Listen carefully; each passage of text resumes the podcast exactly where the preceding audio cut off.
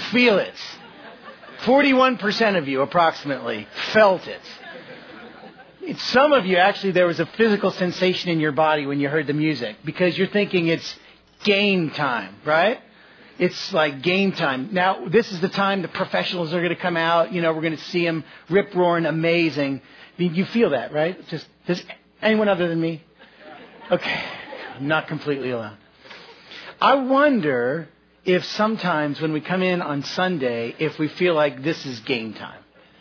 If we feel like this is this is game day, and I, and I, here's how I mean it. I wonder if sometimes we walk into church and we think, okay, you hear the worship starting, you you come in, you sit down, you think, good, it's time to watch the professionals. It's time to, to watch the people who really know what they're doing get up and they're going to play and they're going to speak and so forth. You know, it's game day, right? It's, this is the professionals here. I wonder if we come in sometime like, sometimes like that. I do. I mean, I'm one of them who's maybe the one supposed to be doing it. I sometimes feel like, you know, man, I got to put it on today. I got to really make it happen. I don't want to be traded, you know, to some other church for a tenth round draft pick or something. You know. Sunday is not game day. That's basically my message this morning. Sunday's not game day. Sunday's not the day when we come in and watch the professionals do their stuff for God. That's not what it's about. Maybe sometimes you feel tempted, as I even do. You know, you go home after church and you, you know, you sort of give the play-by-play. Well, you know, Randy was a little off today, and you know, attempt, attempting to be funny didn't work for him, and you know, the guy behind me spilled his beer, I mean, his water all over me during worship, and you know, I just wonder if you know worship was too loud, and you know, I just wonder if sometimes we do that. We think it's you know it's like it's game day. I just want to tell you this morning. Here's when we come in on Sunday. Here's what it is about. Not about professionals. It's really about the people of God in the presence of God. That's why we gather. We gather here not to watch a show, not to see perfection, not to see how we wish we could do it sometime when we get big. No. It's the people of God, every single one of us, completely equal before God. The people of God in the presence of God. We come in to see God. We come in to hear God's voice. We come in to, to encourage one another in the, in the difficulty because it's not game day. What we do here is more like halftime. It's a lot more like halftime. You come in from being out in the world where honestly, it's hard out there. You might come in a little beat up. You might come in a little tired. You might feel a little dirty from the play. You might feel like you got beaten this week. You, you might come in victorious and want to celebrate. I mean, we, it's, when we come in, it's not about game day. It's not about the professionals. It's about the people of God, the loved ones of God, the beloved, coming into the presence of God, where He tells us how He feels about us, where He speaks His encouragement to us, where sometimes, like a good coach, He corrects us, He convicts us, He inspires us. That's what it's about when we gather. It's sometimes caring for one another on the team, and always about invo- inviting more people to be on the team. Because you don't have to be a professional to be on God's team. It's not game day. Just want to warn you right now, this analogy goes through the entire sermon. It never ends, all right? I'm letting you know. You'll hear the music again when you rush out. I will probably stretch the analogy a little too far. I want you to know that. But it's important that, I, that we understand it's, this is not game day. This is a time where the people of God, in the presence of God, hear from Him, speak to Him, worship the one that, they, that created them, encourage one another, and then walk back, back out onto the field out there, the real field out there, where uh, desperate people need God. And you know where God is? He's in you. He's in you. And that's how they're, that's where they're going to see Him. That's what Sunday's all about. the church isn't like an NFL team. In that way, I mean, we're not professionals. I mean, I'm not a professional. Our musicians, we're not professionals. You know, that the word professional, um, that first came into usage, we're talking 1200s. We're talking 800 years ago. The word professional uh, comes from a Latin word that means one who declares a profession. And so originally, the word professional was used for a person like a monk who was going to come in and profess dedication to God by taking holy orders. What they were saying when they declared their profession is that my life, and to its fullest extent, is devoted to God. Everything I do comes from Him and through Him. My life is before God. In the sense of the word, in that way, we are professionals. Each one of us either have made a profession of faith and said to God at some point in our lives, I want my life to be all about you. I want my life to declare your glory wherever I go. Or some of you, you're seeking that right now. You're looking into what would it mean to profess faith. But in the next couple of hundred years, the word turned into meaning something that was a professional being someone who gets paid money to do X profession. And all of a sudden, professional becomes the person who is, who, uh, from whom we expect a high degree of perfection, an expectation of performance, right? And so sometimes we use the, you know, we throw around the term, hey, leave it to the professionals. In other words, don't try to dabble in things that are too great for you. In that way, we're, we're not professionals. We're amateurs. You're a bunch of amateurs. See, you hear that and you think, he just said a bad thing to me. No, you know what the word amateur means? If you don't, you know I'm going to tell you. Amateur comes from a Latin word about 100 years after that first professional word. Ama, it's the root of love, amator. It means lover. You're a bunch of amateurs. We're a bunch of lovers. That's what we are. We go out into the kingdom, I mean, we go out into the world with the kingdom of the beloved Son within us. We're a bunch of lovers. When we worship God, when we speak for God, when we do our work to the glory of God, when we raise our families and teach children and inspire um, neighborhoods and serve one another in love, we're expressing the love of the King. What we do, we do for the love of the King. We're amateurs. So this isn't game day for professionals. This is halftime for amateurs. The kingdom of God looks a lot more like a pickup football game than it does look like what we'll watch for 8 or 12 or 50 hours this afternoon and tonight. Some of us are a little discouraged because some teams they won't go they won't go they'll go unnamed aren't doing that well. I love them too. We're amateurs. We do it because we love God. The one who first loved us receives our love from us, and the world receives the love of God through us. We're like that men's retreat football game. If you've, if you've ever been to a men's retreat, I'm sorry for women, you've never been there, but I'll just tell you how it goes. For me, I mean, I love the worship. I hate the food. I love the teaching, but what I really love is the football game. And the guys who've seen it, they know. Um, I mean, fr- uh, Saturday morning on the men's retreat, I start carrying a football around. All right? And I go around to every single table at the men's retreat. If there's 50 or 100 people, and the guys will tell you, I tell every single one, hey, you going to play? It's going to be good. Come on, you got to get out there. And they're like, I didn't bring the right shoes. I didn't. I said, I don't care. Because in, at the men's retreat, everybody gets to play. And it's the same way in the kingdom. Everybody gets to play. You don't have to be a professional to serve God in the kingdom. You're an amateur. You do it because the love of God is in you. We do it because the love of God is in us. so Sunday's not game day. It's more like halftime. It's more like when we come in, you've come uh, in from the world and you feel a little battered, you feel a little bruised. You realize, man, I really got, I got beat this last week. You know, the enemy, you know, took me deep and I lost him. The enemy scored over me. Or you come in to, to be victorious, to say, I did it this week. And we celebrate. And when Jesus is your true coach as an amateur, he's the best coach you've ever had. I mean, we've got some coaches in the in the room, so I'll be careful here. But most people have had a bad coach somewhere along the way. You know that one? I had one of those in midget football. I mean, I'm still midget in midget football, you know, but I'm an amateur, so I get to play. I had a coach in midget football, seventh grade. I'm telling you, he thought we were the flippin' Pittsburgh Steelers. And he yelled at us, and he yelled at us, and he yelled at us. 11 years old, I go out and I trip over the feet that I don't even know where they're connected to me at 11 years old. And he's yelling at me. Who do you think you are? How are you going to win like that? You know, that's the kind of coach I had in seventh grade. It, it was demoralizing, as if his anger would spur my anger, and some super, superhuman thing would come on my 11 year old body. Not going to happen. But then I had that coach.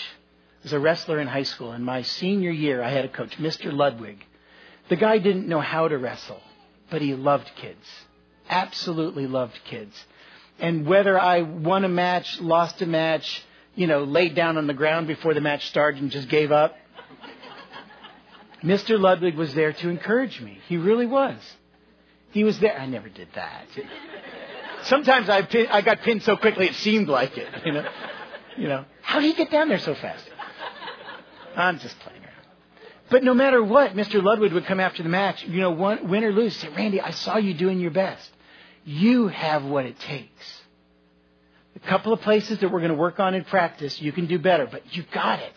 Boy, I mean, it's just constant encouragement. I can see a smile right now. I mean, in my mind, I can see a smile.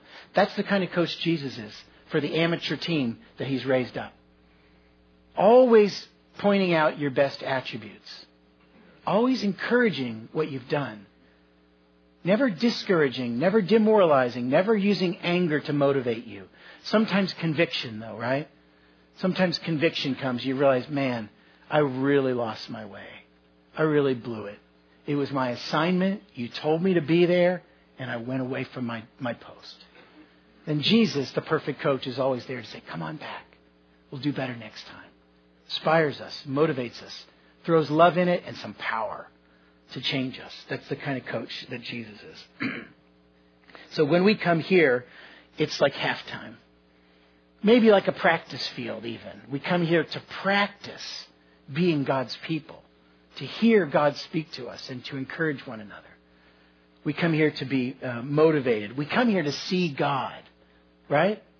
I mean, you do come here to see God. I, I hope you don't come here to just watch the band or to, to see me or another speaker. You come here because you want to see God. It's God Himself that is the main spectator. Sometimes I think that we can, I mean, I can get in the mindset that I'm doing this for you. Or that when you go out and you serve God in your job or in your home, you're doing it for the people around you. There's a service aspect to what we do.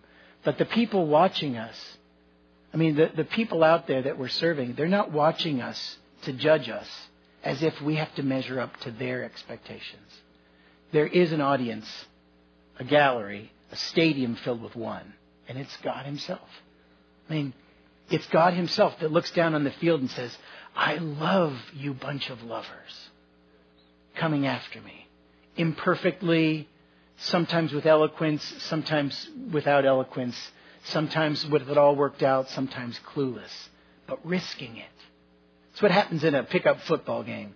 You think, man, I might as well go for it. That's why I limped for two months after the men's retreat. I may as well go for it. It's the worst thing that could happen. I don't want to tell you because I've experienced it. It's God Himself.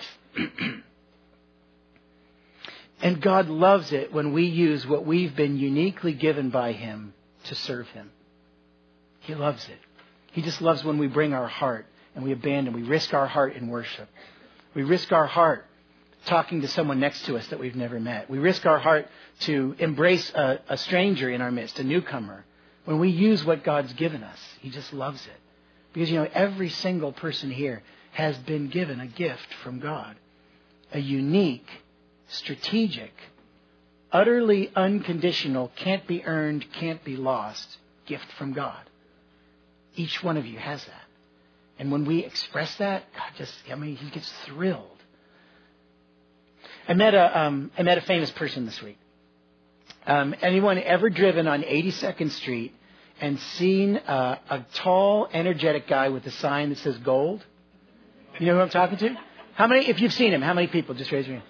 Okay, more people see this guy in a week than see me in a year, I think. All right? I met him this week. His name's Barry. Now you know. I don't know if Barry's here this morning, but he's got 500 people about to start praying for him. I was uh, driving by Wednesday. I was driving down 82nd Street. I was going to the bookstore, and I noticed him because I see him all the time. The guy's amazing. he never stops moving, you know? And so I, I drove by and I noticed he, he, he wasn't moving that much. And like something inside me said, he's just, something's not right today.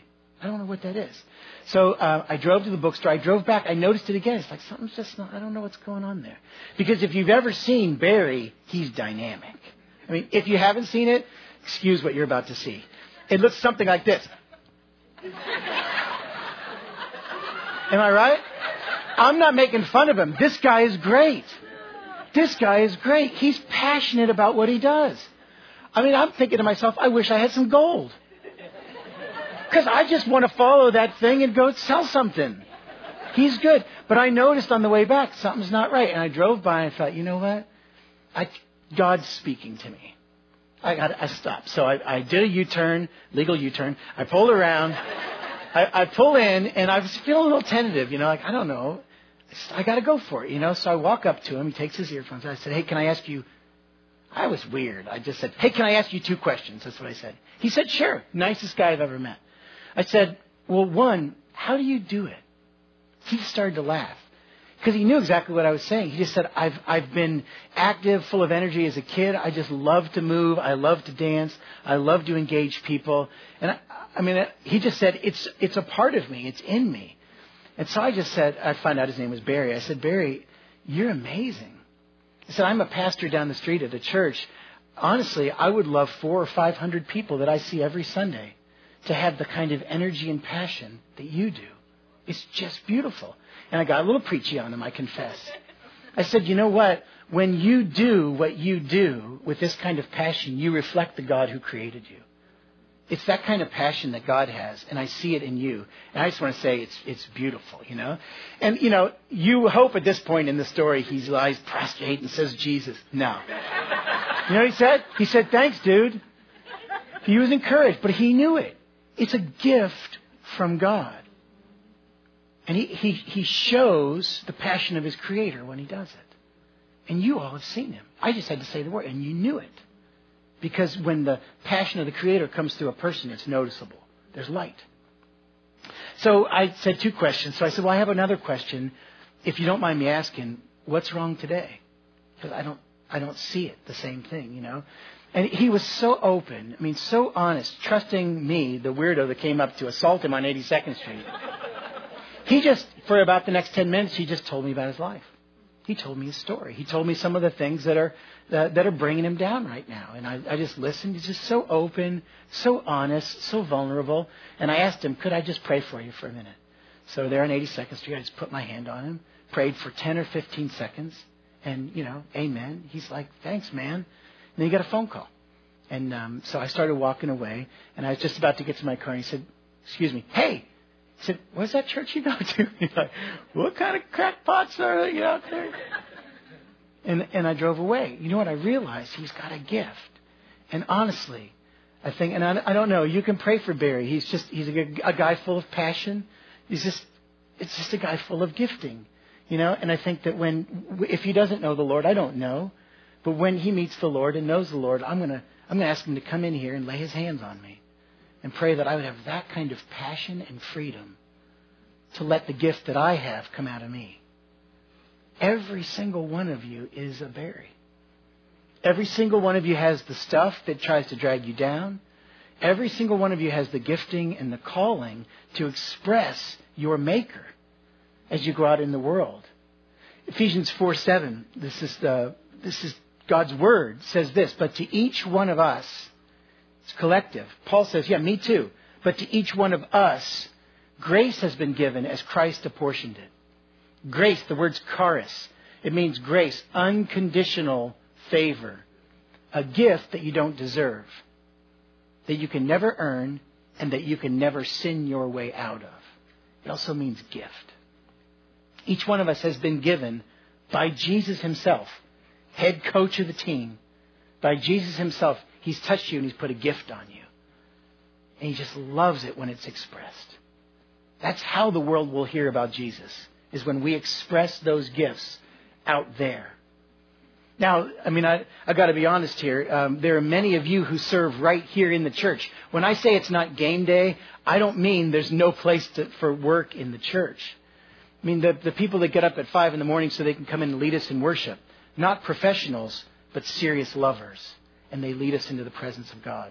The, the ushers and the greeters, the people that make coffee, the people that um, serve with children back there. Don't, I don't want you to hear me say what you do here isn't valuable. It's crucial.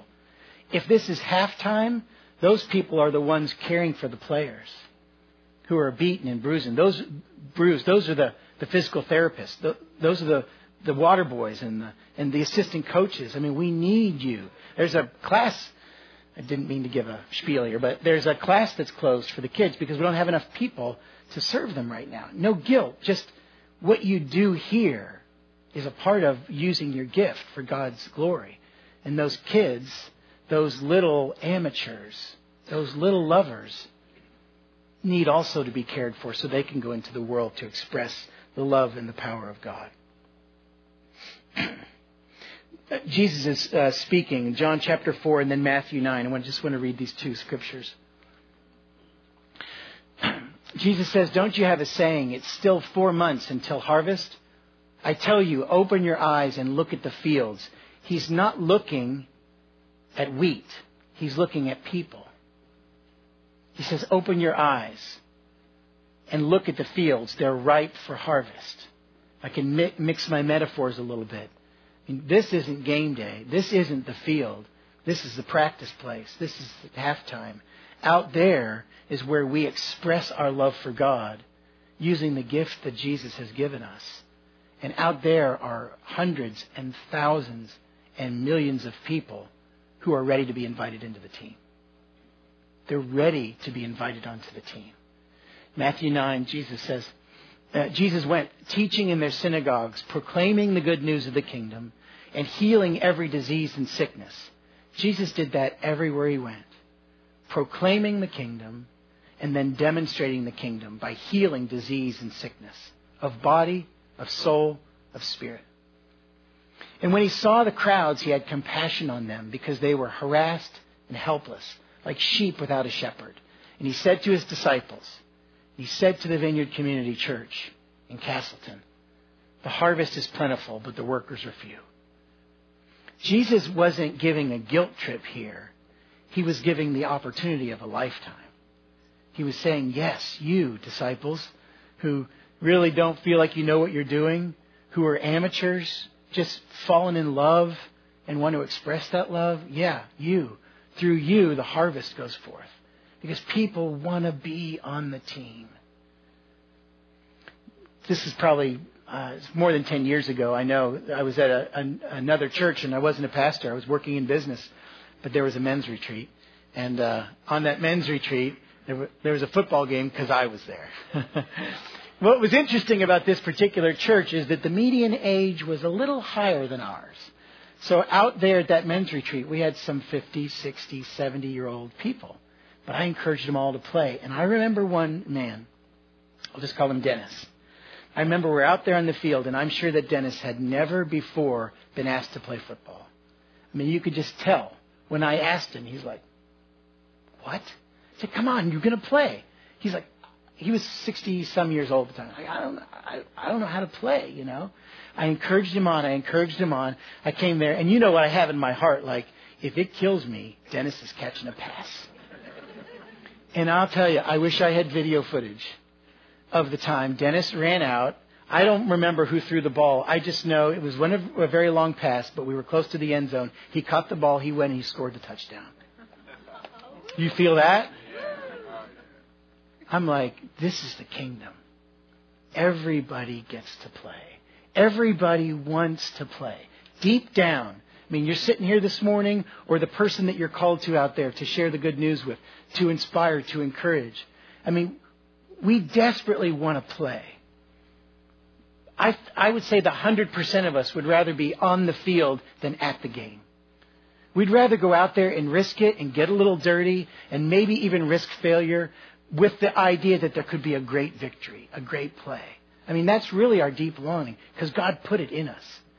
Jesus didn't give us gifts so that we could sit on the couch and talk about them.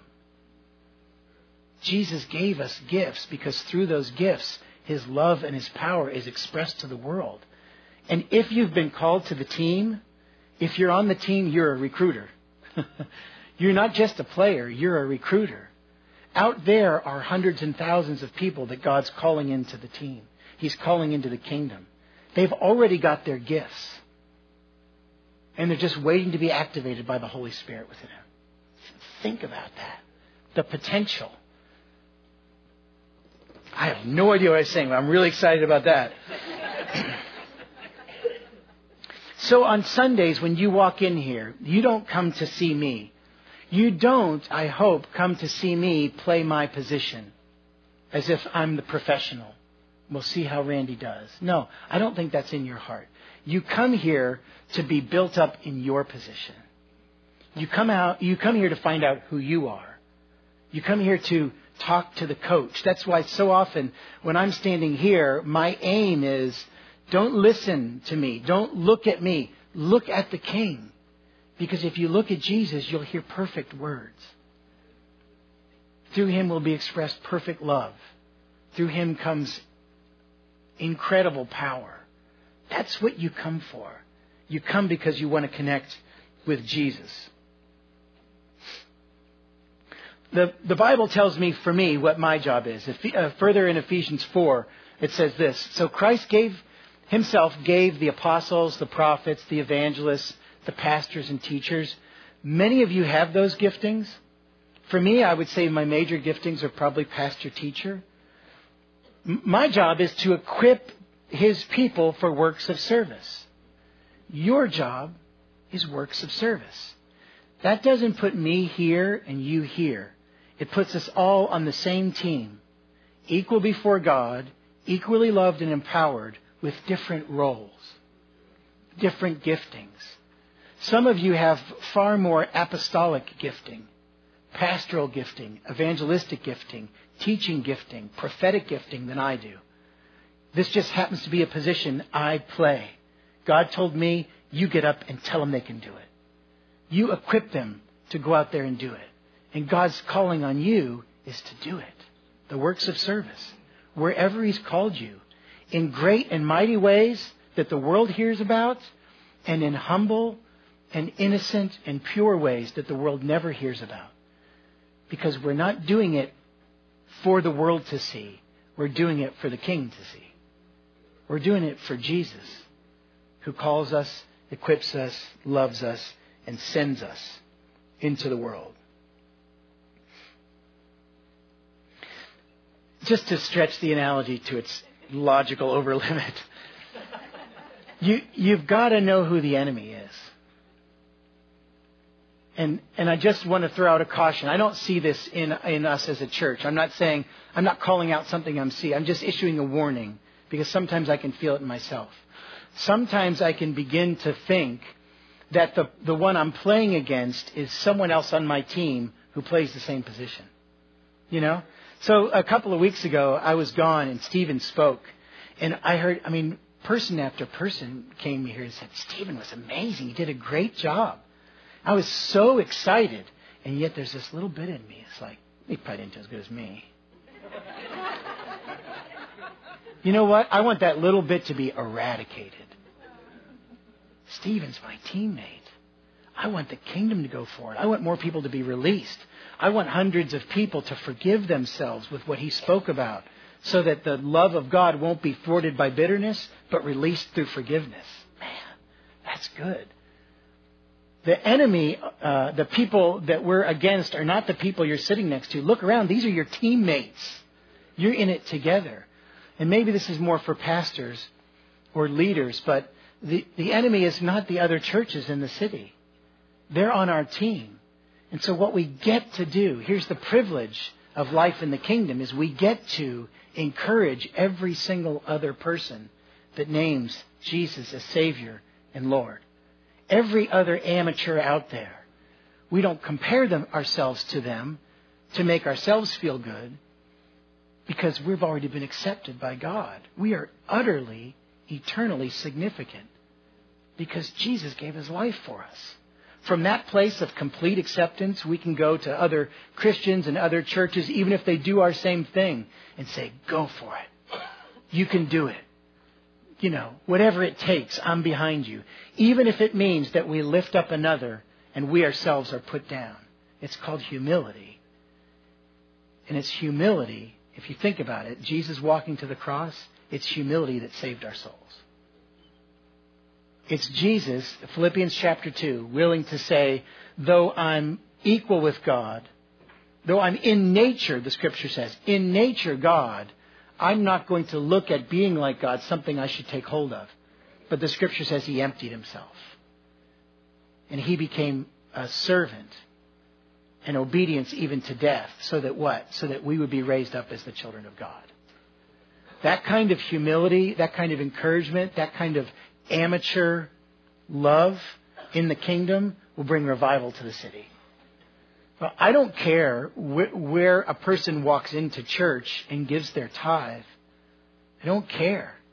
I just want people to walk in and see the King. If it's in the vineyard, if it's at Heartland, if it's at East 91st, if it's at Abundant Life, if it's, if it's at Castleview Baptist. Do you think I'm going to go through them all? It doesn't matter. Just that constantly God is bringing more people on the team so that the King's getting more glory and the love and power of God is shooting out into the city through people, through amateurs like us.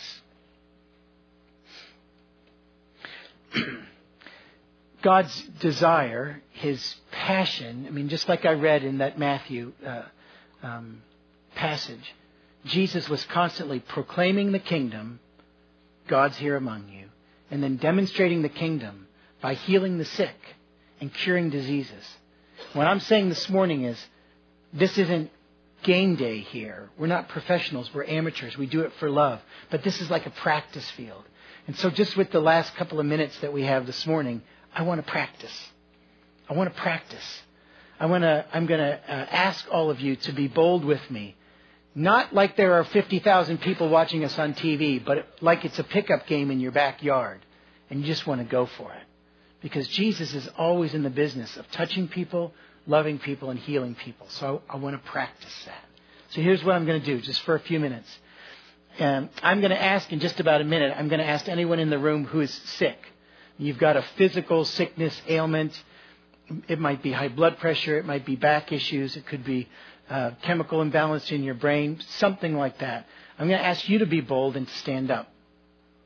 And then I'm going to have just people around those uh, people in need just come up and we're going to pray for one another. Now, I'm not the ultimate coach. Jesus is, right? But I'm like a minor coach. I'm like a player coach, okay? So I'm going to tell you how I want you to do it. I'm going to give you about a minute to pray. One minute, no more. So what I want you to do is when, the, when you gather around the person, just ask them what the physical issue is. Not a medical history. You won't have time. I'm not going to give it to you what the physical issue is. then you're going to ask them if it's appropriate for you to put your hand either on that area or on their body, just blessing them with the presence of God through you. And then you're going to pray for them. And this is, these are legal prayers in this little practice session. You can ask God to come and heal them, or you can command the thing to be healed. Those are your two options. You don't get to prophesy. You don't get to pray in tongues. You don't get to yell and scream. You, you don't get to quote the Bible. You don't get to beg God for how worthy they are because we all know nobody is worthy of grace. It's a gift. Okay? You get to ask God to bring the healing or you get to command the thing to be well. Okay? Um, the three possibilities after we do this are these. One, the person could be utterly and completely, visibly healed. We win. That's good. That's what we're looking for, okay? Second, it's possible that they're feeling better than they did before. So God's come. The kingdom has come, but not completely. In which case, you'll have 30 more seconds to pray some more. The third possibility is that nothing happens at all. In which case, you get another opportunity to ask God to come. Do you remember Jesus? At one time in the scriptures, had to pray twice for a healing. Jesus, Son of God, filled with the Holy Spirit, had to pray twice for a total healing. It's legit. Okay? I suppose the fourth possibility is you have a sickness or an illness and you wouldn't know if it was healed or not. High blood pressure or diabetes or something. In which case we're going to pray for the healing and you're going to go away and I'm going to ask you to test it this week. Don't go off medication. Find a way to test if God has touched you. Does that make sense? Okay, so go through it quickly. I'm going to ask people to stand up. You're going to ask for the medical issue. You'll have about 10 seconds. You're going to pray for about 30 or 40 seconds. Ask how it is. If it's better you, completely, you start worshiping. We want to hear that. If it's a little bit better, you pray again. If nothing's happened, you pray again. Okay? Does that make sense? I'm going to give you really as much time as I've said. So, if you're sick this morning, if you've got a physical, uh, a known physical need, would you would you stand up?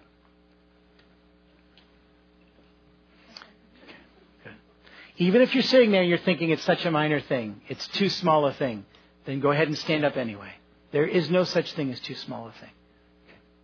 Anybody else? Okay. You don't have you don't have to claim sickness forever and ever the, the physical reality is you have an issue and you want God to heal it. Okay. All right. Now just raise your hand if you're standing. And all the people that are not standing, I want you to just come and to gather around one of these who's standing. And when you've got someone who's willing to pray for you, then put your hand down. Okay? If you have to get out of your seats, listen, if you don't want to be a part of this, you're free. You can watch from the back. But would you stand and watch at least, okay? So I need a lot of people over here because there are a lot of hands up people to just go who are willing to pray. 30 second prayer. Keep, keep your hand up if nobody's, uh, if nobody's there to pray for you. If someone is there to pray, put your hand down. Anybody who still needs someone to pray for them. Okay, so I want you to take your 20 or 30 seconds right now, find out what the issue is real quickly. Okay, so by now you should know what the issue is and you should be beginning. I'm going to give you one minute now to pray that asking God to bring healing or command that thing to be well. You have the authority of Jesus. God, thank you. Thank you that you're present here right now, that you've given us the authority of Jesus to declare healing. We thank you that the kingdom of God is present and moving right here through your people, your beloved. This ask, Lord, on these people that you would continue to pour out your love, your grace, and your healing power. In Jesus' name, amen. Okay. You can be seated. All right, now while you're uh, while you're seated, I've got uh, just one more bold step for some of you. Uh, for those who were prayed for, of those who were prayed for, I wonder if there's anyone who has had a real sense of something has happened. So if you had a real sense of some sort of activity, would, would if you would, would you just stand up, tell us your name, and just tell us what you've experienced? Go ahead for the past couple of weeks, I've been dealing with real bad tooth issues, and I feel a lot better just through the prayer and stuff. So, so when they started praying, Damon, on a scale of one to ten, what kind of pain did you have? Well, this morning it was about a five or six. Five. And what what are you experiencing right now? Joy. Joy. okay. That's as good as zero. All right, thank you, Damon. Praise God. Praise God. Any anybody else? Yes. Tell us your name narcolepsy, and um, when they uh, started praying and putting their hands on me, I, um, from head to toe, had a just a, um, like a trembling feeling, um, like uh, shivers, yeah. like, like that, just from going back up and down. A manifestation of the God's presence. Yes. Amen. That's great. Thank you. Who else? Anybody else? Hi, I'm Lana Cunningham, and uh, I've been experiencing um, like stomach issues and shortness of breath, and and I was having chills, which I don't usually have, so I have on two shirts today. Yeah. Uh, but anyway, as Tori prayed for me, I just feel heat. Wow. Just through my That's different body. than chills. Yes. yes. Heat through my whole body. That's great. Praise God. Thanks, Lana. Being on the team and being an amateur, being loved by God and being a lover of God. And You walked in this morning, you realized I don't know God. I want to be on this team. I want to be in the family of God. I want to be a part of something bigger than just myself, but I don't know how. I'd like to encourage you uh, to, to take some courage and walk down to the front after we're finished here and pray with me or one of the other pastors or the prayer team. And, and uh, just come and say, I want to know what it means to know Jesus. I want to know what it means to be in the family of God. I, I want to be a part of what God's doing in the world. I want my sins forgiven. I want my life changed. I need to be empowered by God to live on this earth. If that's you,